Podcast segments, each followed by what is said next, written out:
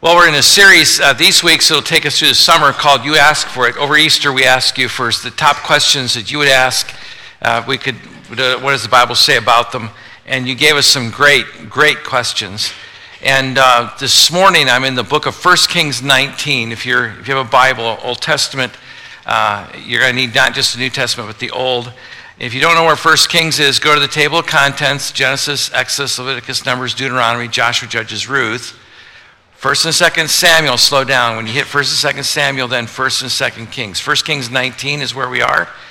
And uh, this question comes out kind of sideways. We got it two or three or four different ways.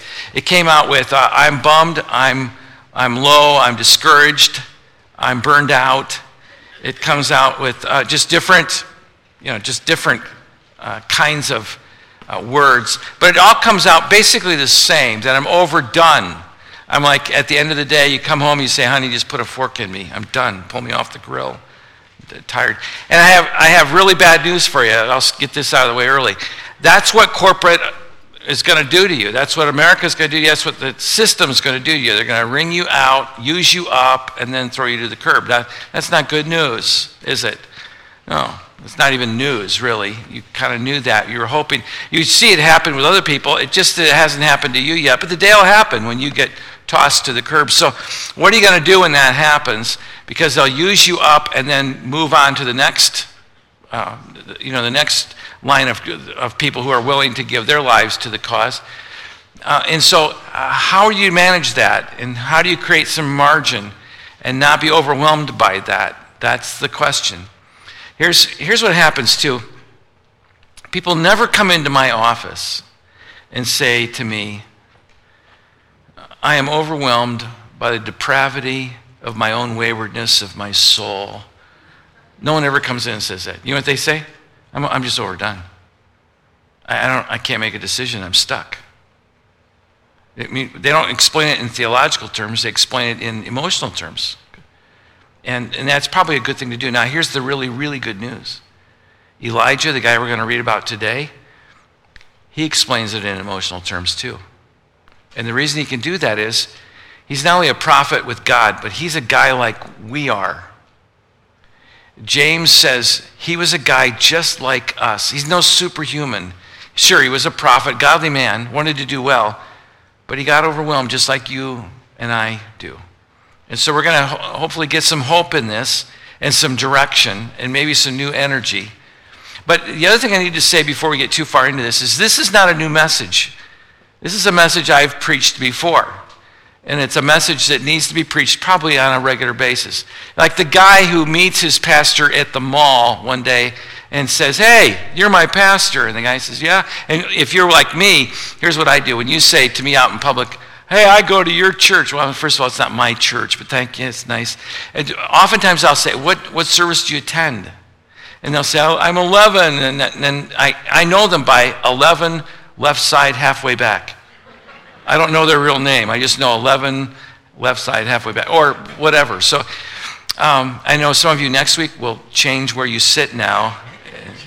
Yeah, just in light of that. But this one pastor met someone who attended his church, and, and the guy says to him, uh, the pastor says, Do you attend regularly? Oh, yeah, I attend all the time. Well, what, you like? He says, You know, every time I attend, all you ever preach on is the resurrection of Jesus. Well, the pastor said, You need to show up more than just Easter.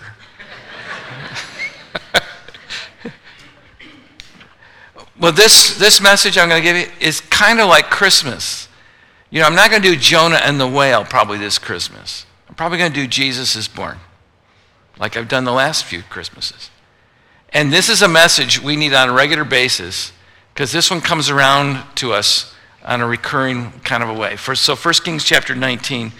And the message that, that, that we're going to hear today is a message from, from the Lord because we need to hear from the Lord about what he what his prescription is when we are overwhelmed and undone and discouraged and and we can't even put it into words. Sometimes you just can't even put it into words.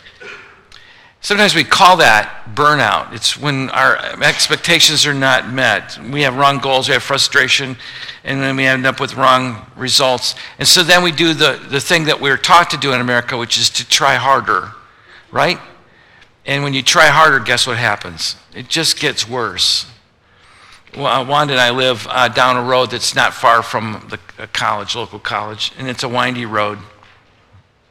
I was going down the road um, a couple weeks ago, and the, a minute before I was on that piece of road, uh, a college student had gone too fast around a curve, which is a real curvy, hilly road, and uh, came off the side, overcorrected, threw her into a spin, put landed in the ditch across the road, facing the wrong way. And of course, she did what any one of us would do threw it in reverse and gunned it. And basically bottomed out the car into the mud, you know, just dug a hole with the tires. She did all that within a minute. And the reason I knew it is because there's mud everywhere. I mean, it's flung everywhere. How do I know how that looks like? Because I've done that. You've probably done that, where you work hard and it gets worse, right? So I, you know, I rolled my window down and drove by and said, I'll, I'll be praying for you. No, I didn't. I, I actually pulled over I actually pulled over. It's like, call your dad. She said, I'm not calling my dad. I'm call my boyfriend. Okay, call your boyfriend. I don't care. You just call somebody. Because we're in the mud. And it gets worse, doesn't it? I mean, if we'd stopped earlier, it wouldn't have been so hard getting out, but now it's just worse. That's what we do when we're in problems. We spin the wheels harder and fling more mud, cause more damage. And, and we do that because we're taught to really try hard. And what Elijah's going to tell us is no, it's not time to try hard. It's time to get off the treadmill and rest, restore, bring back the relationships, release the frustration. So, 1 Kings 19. Before you hit that text, uh, you need to get context to the text. Uh, Elijah's a prophet, you know this, but he's in a, t- a period of time in the Old Testament where the kings are bad. They're bad kings. This guy's name's Ahab, bad king. He has a bad name, doesn't he? What's your name? Ahab. Just sounds like a bad name. And, uh, and so Elijah goes up against these false prophets of the day, all the false gods, the, and they're called the false gods of Baal. That's the name of the false gods, Baal. And, and Elijah says, I'll strike a deal with you. Let's, let's do a test, and if you win, you can kill me. And if I win, I kill you. Well, these guys go, yeah, yeah, there's a whole row of us, there's only one of you. We'll take you, we'll kill you. So they go to the test. Well, then they flunk the test. Elijah wins, and so he puts to sword all the bad prophets of Baal, kills them all. Not exactly a PG, you know, okay, kids, good night, sleep tight kind of a story, but that's the way the Bible is at times.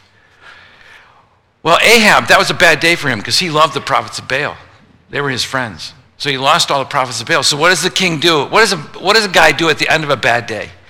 He goes home and tells his wife, right? That's what we do. How was your day? Oh, you're never going to believe what happened. And that's where we pick up chapter 19. Now, Ahab, that's the husband and the king, told Jezebel, that's the wife of the king, everything Elijah had done and how he had killed the, all the prophets of the sword.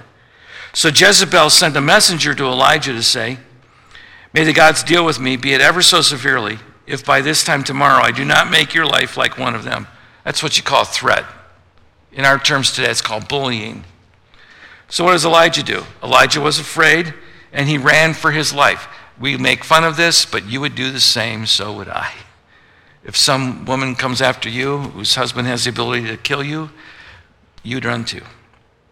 When Elijah came to Beersheba in Judah, that's southern Israel, he left his servant there while he himself went a day's journey into the wilderness. He came to a broom bush. Some translations call this a juniper tree. Others, you might actually think of it in America, we think of it as a willow tree. It's a tree that hangs way down. You could get up in a willow and hide in it, actually. That's the kind of, that's what this broom bush or this broom tree is. He sat down under it and prayed that he might die. God, just kill me. I have had enough, Lord, he said. Take my life. I am no better than my ancestors. Then he lay down under the bush and fell asleep. All at once, an angel touched him and said, Get up and eat. He looked around, and there by his head was some bread baked over hot coals, a jar of water. He ate and drank and lay down again. Verse 7. The angel of the Lord came back a second time, touched him, and said, Get up and eat, for the journey, journey is too much for you. So he got up and ate and drank. Strengthened by that food, he traveled 40 days and 40 nights until he reached Horeb, the mountain of God. There he went into a cave and spent the night. And the word of the Lord came to him. What are you doing, Elijah? Get this? The Lord comes to him. The word of the Lord comes to him says, What are you doing, Elijah? He's on the run. He replies, verse 10 I've been very zealous for the Lord God Almighty. The Israelites have rejected your covenant, torn down your altars, put the, uh, the prophets uh, to death with the sword. I'm the only one left, and now they're trying to kill me too. The Lord said, Go out and stand in the mountain in the presence of the Lord, for the Lord is about to pass by. Then a great powerful wind tore the mountains apart and shattered the rocks before the Lord. But the Lord was not in the wind. After the wind, there was an earthquake, but the Lord was not in the earthquake. You get this? Mountains are splitting, earthquake shaking. Verse 12. After the earthquake came a fire, but the Lord was not in the fire. And after the fire came a gentle whisper. And when Elijah heard this, he pulled back his coat from his cloak from his face and went and stood at the mouth of the cave. And a voice said to him, What are you doing here, Elijah? You get this same question. What are you doing here, Elijah?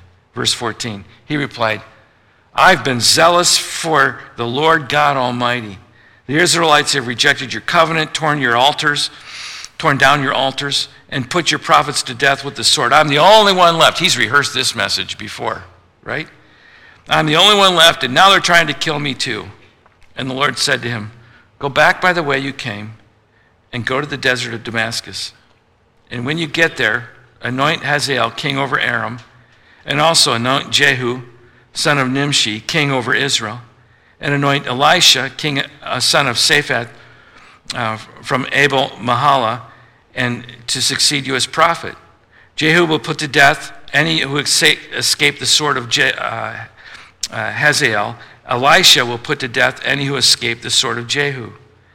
And yet I reserved, get this, 7,000 in Israel, all whose knees have not bowed to Baal and whose mouths have not kissed him.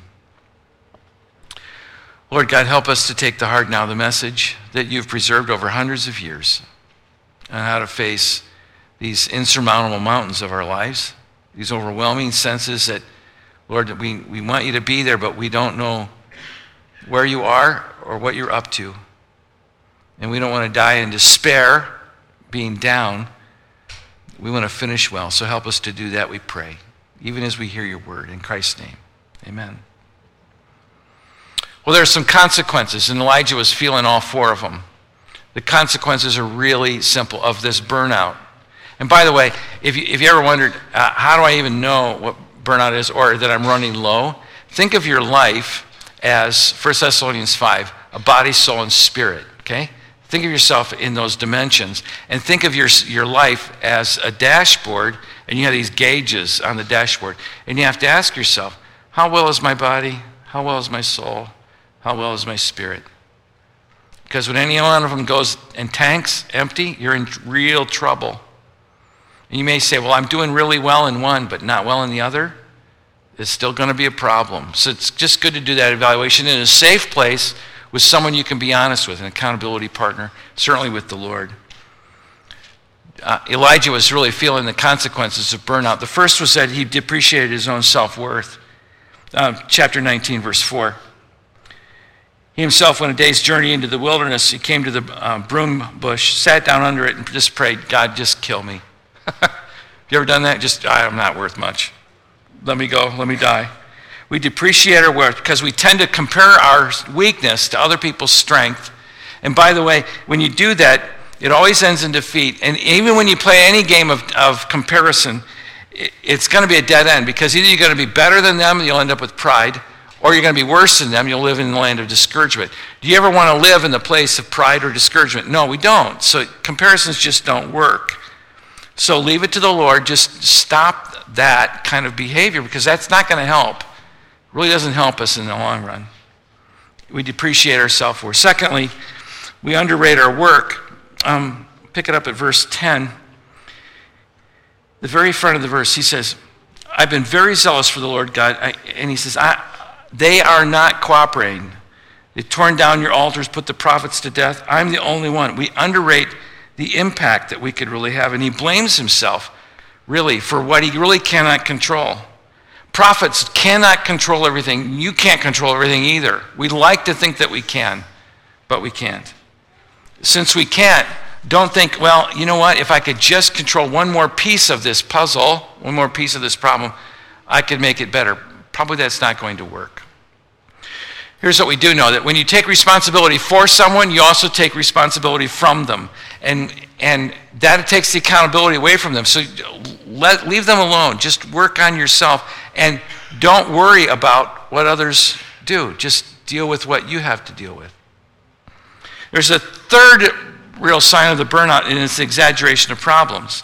Chapter 19, again, verse 10, the very end of that verse. He says, And now there's no, no one left but me, and now they're trying to kill me too. He's, he's exaggerated his problems. Because at the end of the chapter, what does God say? Oh, by the way, there's like 7,000 more back in Israel. A lot more than you know. He's exaggerated the issues, and that, that spins him emotionally. Um, by the way, if you back up to verse 2, I, this is kind of a funny moment, I think. Ahab comes home from work. How's your day? Jezebel says.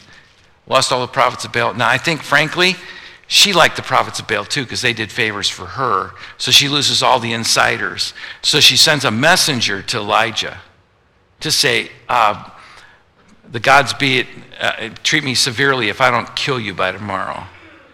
Now, she sent a messenger. If she'd meant to kill him, what would she have sent? A hitman, right? You don't send the paper boy, right? No, I'm going to hit you in the head with a newspaper. That's not going to kill him all it's going to do is make him run. So in this moment, she's not acting rationally, but nor is he, because he gets, you know, he gets scared, fearful, and runs away. He exaggerates what's happening because he's really depleted.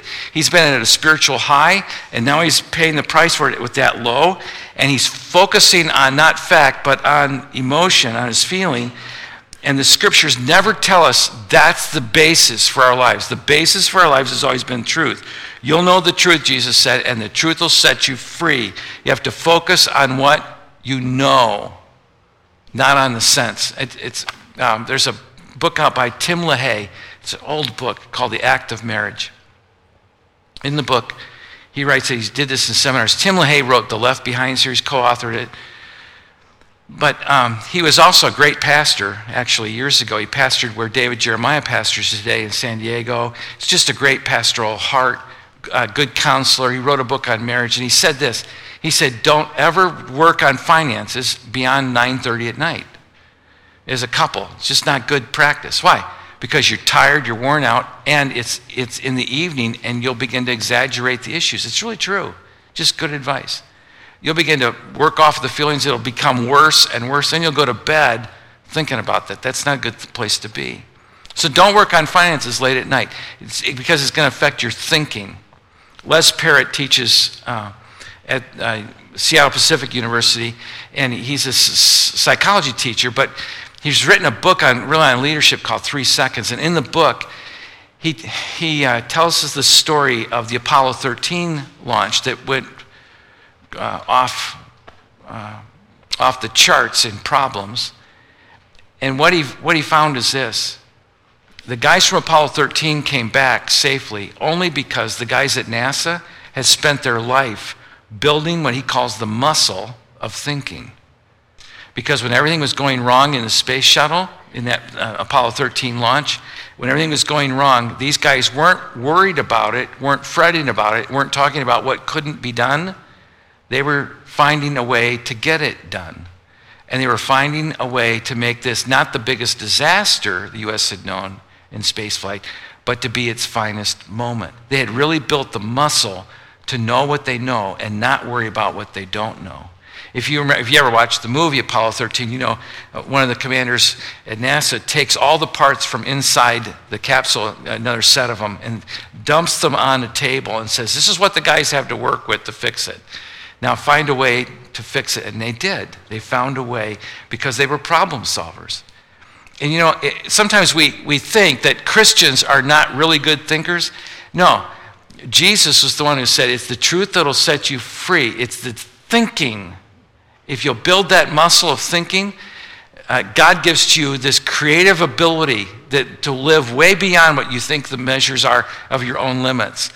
And, and to be able to do more and to expand your brain more, you, because we only use a small percentage of it. And it's the Lord who created that. I think there are moments He puts us in, in these stressful environments, not just to simply trust Him, but then also to figure out a way and to use the brain that God gave to us and to use it well for His glory. So, it all comes down to this thinking issue and what you tell yourself to know that you know is the truth. Uh, and, and so don't allow the emotion to carry you away. It's you exaggerate the problems, you do that, and then you're emotionally driven. And you'll never cycle out of that. You'll always dig the, deep, the ditch deeper. There's a fourth consequence, and it's this it's abdicating the dreams. Um, in verses 3 and 4, you see that he just runs and he prays, God, just kill me. Running from the dreams, giving up on them, giving up all hope. Uh, and Satan would love, if in no other place than in your mind, he would love to make you a failure. If he can't do it anywhere else, do it in your thinking. And, and then it, that he prays, God, just kill me because before this is, we're, we're too hard on him. We have to realize we've all been in a place like this when it would seem better if we just got out of the picture. And we can learn from Elijah's life, from his actions, his words, his prayers, his emotions, everything, and understand what God is really up to. And so, what does God do?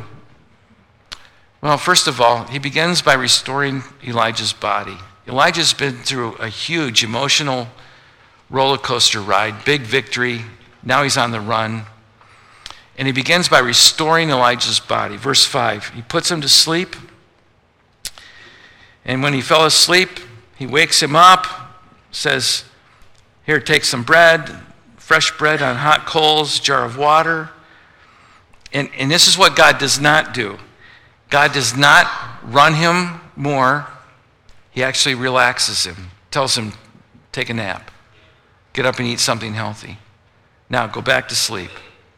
He doesn't say, You're depressed. That's disgusting. Shame on you. What's wrong with you? You're in the pits, buddy. Pull yourself out. Those kind of jabs don't work, do they? They don't work on people you use them on, right? You've tried it, so have I. They don't work. So don't use them on other people. But I have good news for you. They don't work on you either. So don't use them on yourself. Allow your body to be restored and, and allow your body some recovery time. God does put him to sleep, Psalm 127. We, we labor and toil and work hard, but he grants sleep to those he loves. He gives him food. I think of Psalm chapter 23. The Lord's my shepherd. He leads me beside quiet waters. He restores my soul. Even in the even in the presence of my enemies, he prepares, he prepares a table uh, before me, and I, so I fear no evil. See, he takes away that all. It's very restorative if you think about it. So, restore the body. Number two, release the frustrations. Um, verse 9, you see, um, Elijah goes into a cave and he spends the night. And the word of the Lord comes and says, What are you doing, Elijah? Where are you? What are you doing? Now, eh, you have to be sure you understand this. The Lord knew where he was, and he knew, he knew what he was up to. Why was the Lord asking that question? He wanted Elijah to admit to it, where he was and what he was up to. And so he allows Elijah to emote to him, just to speak freely. And God invites you and me to speak freely to him. He tells us in moments of our angst and fear to cast all our cares upon him and to not be anxious about anything. He invites us to be open and honest with him and not be fake. And Elijah just needed to let that unravel a bit. And he does that before the Lord, not before all of his friends or his enemies, people out to get him, or even people around him. He, he, he does that before the Lord. And Elijah makes mention the bad things, the dark days, the lost perspective, the faded truth. And to be honest, we've all had days like that. So who do we tell that to? We tell it to the Lord. Philippians chapter 4. Don't be anxious about anything, but in everything with prayer and supplication, let your requests be made known. In other words, if you're anxious about this, tell the Lord that. And when you present that petition before the Lord with thanksgiving, you present that request to the Lord. Lord, I need a job. I need a better job. I need another job. Lord, I, I just need help. I need wisdom, God. You just pour out your heart to the Lord, and you can cast your care upon Him, 1 Peter 5, because He really does care for you. He really does give a rip. And you have to understand, Elijah's filled with, verse 3, fear. He's talking with eyes and ears and, and, and voice of fear. He's really intimidated at this point. And resentment and low self esteem. He's downright suicidal. In verse 10, he's self righteous. Go back to verse 10. He says, I have been very zealous for the Lord God Almighty. He's saying, I have and no one else has. Dang it. You can almost hear that, can't you? It's like the ungodly people. Have you ever done that before where you just look and go, the ungodly people get great vacations? You know, have you ever had that? What's wrong with me? What did I do wrong? You know? The ungodly get and, and fill in the blank. You, and that's that comparison game again, isn't it? It's, defe- it's self defeating. So Elijah begins to do that, that self pity thing. He feels cheated and angry, rejected, lonely. I'm the only one left, God. And so God wants him and he wants you and me to approach the throne of grace and know that it's a safe place to unpack it. It's a safe place to be so honest respectful with God for sure, but certainly honest. And, and, he, and here's the great news He already knows. He just wants you to admit, admit what He already knows is happening in your heart and life. And the good news is this He's not blown away. Uh, God in heaven is not going, What? You're the only one left? I didn't know. You know it never happens. He already knows, and He already has the plan. He just wants you to get up to speed with it. So it doesn't hurt to be open and honest with Him. Um, admit the anxiety before the Lord because He cares for you. And then, thirdly, you refocus upon God. Look at verse 11. The Lord says, Go out and stand at the mountain in the presence of the Lord. See, He's not even dealing with the issues. What He wants Elijah to see is just how big God really is. And the key here is to listen to God in the big events and in the small events. You may have a God moment, David Mains calls it, a God sighting. And it's, it's where you, you see your problems as big, but you see God as even bigger, you know? It's, you know the story of David and Goliath, right? Everybody know that story? Okay, just me. All right. Well, it's a good one. First Samuel, go read it. Everybody else was scared. Why? Because they're looking at David. And they're looking eh, at, at, I'm sorry, they're looking at Goliath, right? What's David looking at? He's not looking at Goliath. He's looking at how big God is. How dare he insult the Lord God of heaven? See the difference?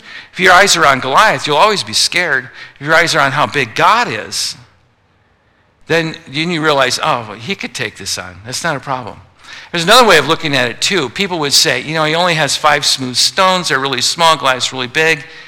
David's perspective, the guy is so big, I can't help, I can't miss. Think of it that way. Just a different perspective, isn't it? By the way, read that text on your own. The king said, If you kill Goliath, you get no taxes and you get to marry my daughter. Okay, what young guy wouldn't like that? right? Sure. Even if you die, what a way to go. I mean, there was this chance, no taxes, whatever those are. If you're a teenager, you don't know what those are, but I get a girl. So what's not to like about that contest?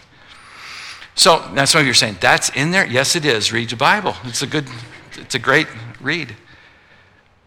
But the point being is this, is David saw how much bigger God was. And all, all God wants to do with Elijah at this point, he wants to say to, to Elijah, look, just look at me for a moment. And so he takes him to the presence of the Lord, go out and stand at the mountain, verse 11. And what does he do? There's a powerful wind, and it tore the mountains apart. What's he saying to Elijah? I could tear this place up. And then he shatters the rocks. And then there's the earthquake, the end of verse 11. And then verse 12, there's fire. And then at the end of that, there's a whisper. And he just wants he just wants Elijah to experience God. And that's what's going to happen when you're this low. No one else is going to know or, or maybe even care about where you are, but the Lord does. And he'll, he'll have you draw close to him. And Elijah saw that and then saw he was very powerful. Now, he's emotionally changing, but his thinking is still messed up. So when God says, What are you doing, Elijah? he starts the rant all over again. Verse 14, I've been very zealous for the Lord God Almighty. He just starts this whole little sermon all over again. No one's out there but me. I'm the only one left. They want to kill me too. And he's refocused him upon God, but he's not quite there yet mentally. Now, if you're taking notes, you want to jot down for sure, because the parallel to this passage in 1 Kings 19 is 1 Thessalonians chapter 5, which is, May God himself sanctify you through and through May he set you apart as holy. That's what that word means. He sanctify you, set you apart as holy in body, in soul, and in spirit. Those are the three gauges, if you will. And he wants to restore the body, he wants to release the soul and refocus the spirit before the Lord. And then when all that is done, you know what's going to help change the thinking here? It's going to be service. You have to put this thing in motion. And then when you put it in motion, then you're going to get unstuck. There are people who have recovered from the bad stuff in their life, but they've never moved beyond the recovery. Okay? They always stay where they are. You know, and I know guys that, and I have highest regard for AA and other groups like that, but sometimes they get stuck. I am this. It's the way I'll be the rest of my life. And the Apostle Paul says, you, you were drunkards, you, you were liars, you were vicious killers, you all these horrible things and he's talking about the community, and, and he says, and such were some of you. It were, past tense. In other words, there's recovery. You can get out of that. And the way you're going to get out of that is to make it work for good. Resume serving. And so, what, is, what does the Lord do? Verse 15 the Lord says, You go back the way you came, you start picking out some new leaders, and you pick out the guy who's going to succeed you next. That'll be Elisha, the next great spiritual prophet. And God did this for Elijah's own good. It stops the pity party and it gets him back in motion doing something good. And, and I believe the road to better self esteem is really in serving others. Every year, um, the last several years, we've had a Christmas shop in, right here in, in our building. And every Christmas, we had this shop. Do you know who the happiest people are? The people work in the shop. They're the ones setting it up and cleaning the clothes and setting out the toys and giving them away and bagging them and putting them in cars and helping people. They're the happiest ones. We go help with um, Katrina or other flood victims or other natural disasters. The, the happiest people there are the ones helping. They just serve. And, and because they're serving, they're the happiest ones. And I'm, I'm telling you, that's the way you put your brain into motion to think differently, is to go help someone out and make a difference for good. And then you realize, yeah, the world's a sinful place, but we're making it better for God's glory, and we're helping some people who need to see a bit of God's glory. And uh, once we were there, and now we're not, so we're going to help others.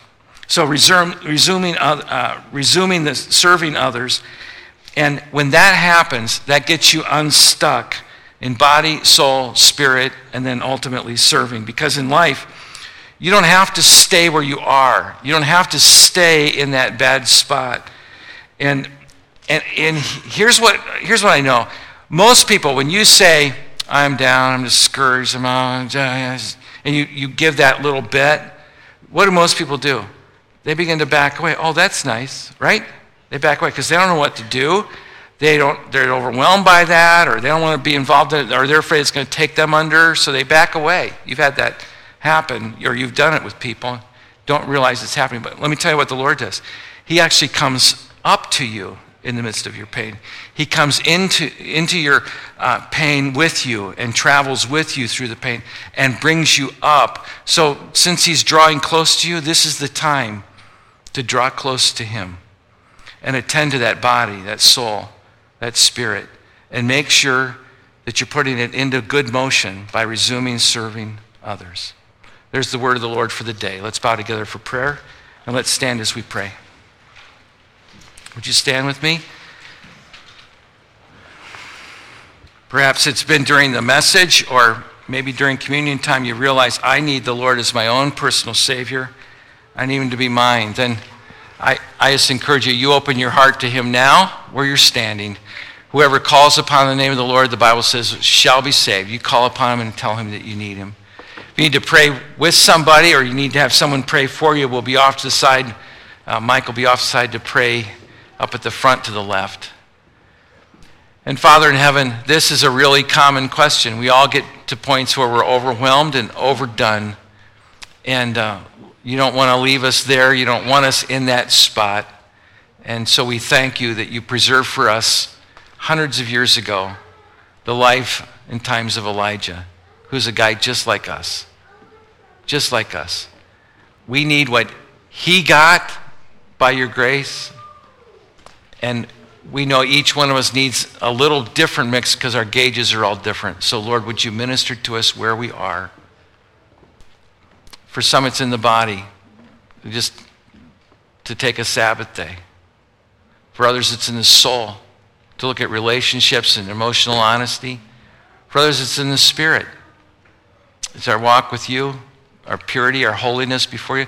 For others, we've been in that recovery cycle, but we haven't really done anything good with it. So it's time for us to pick it up and serve.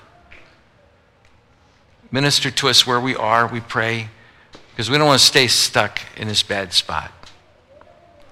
Thank you for the recovery and really the redemption that's ours in Christ.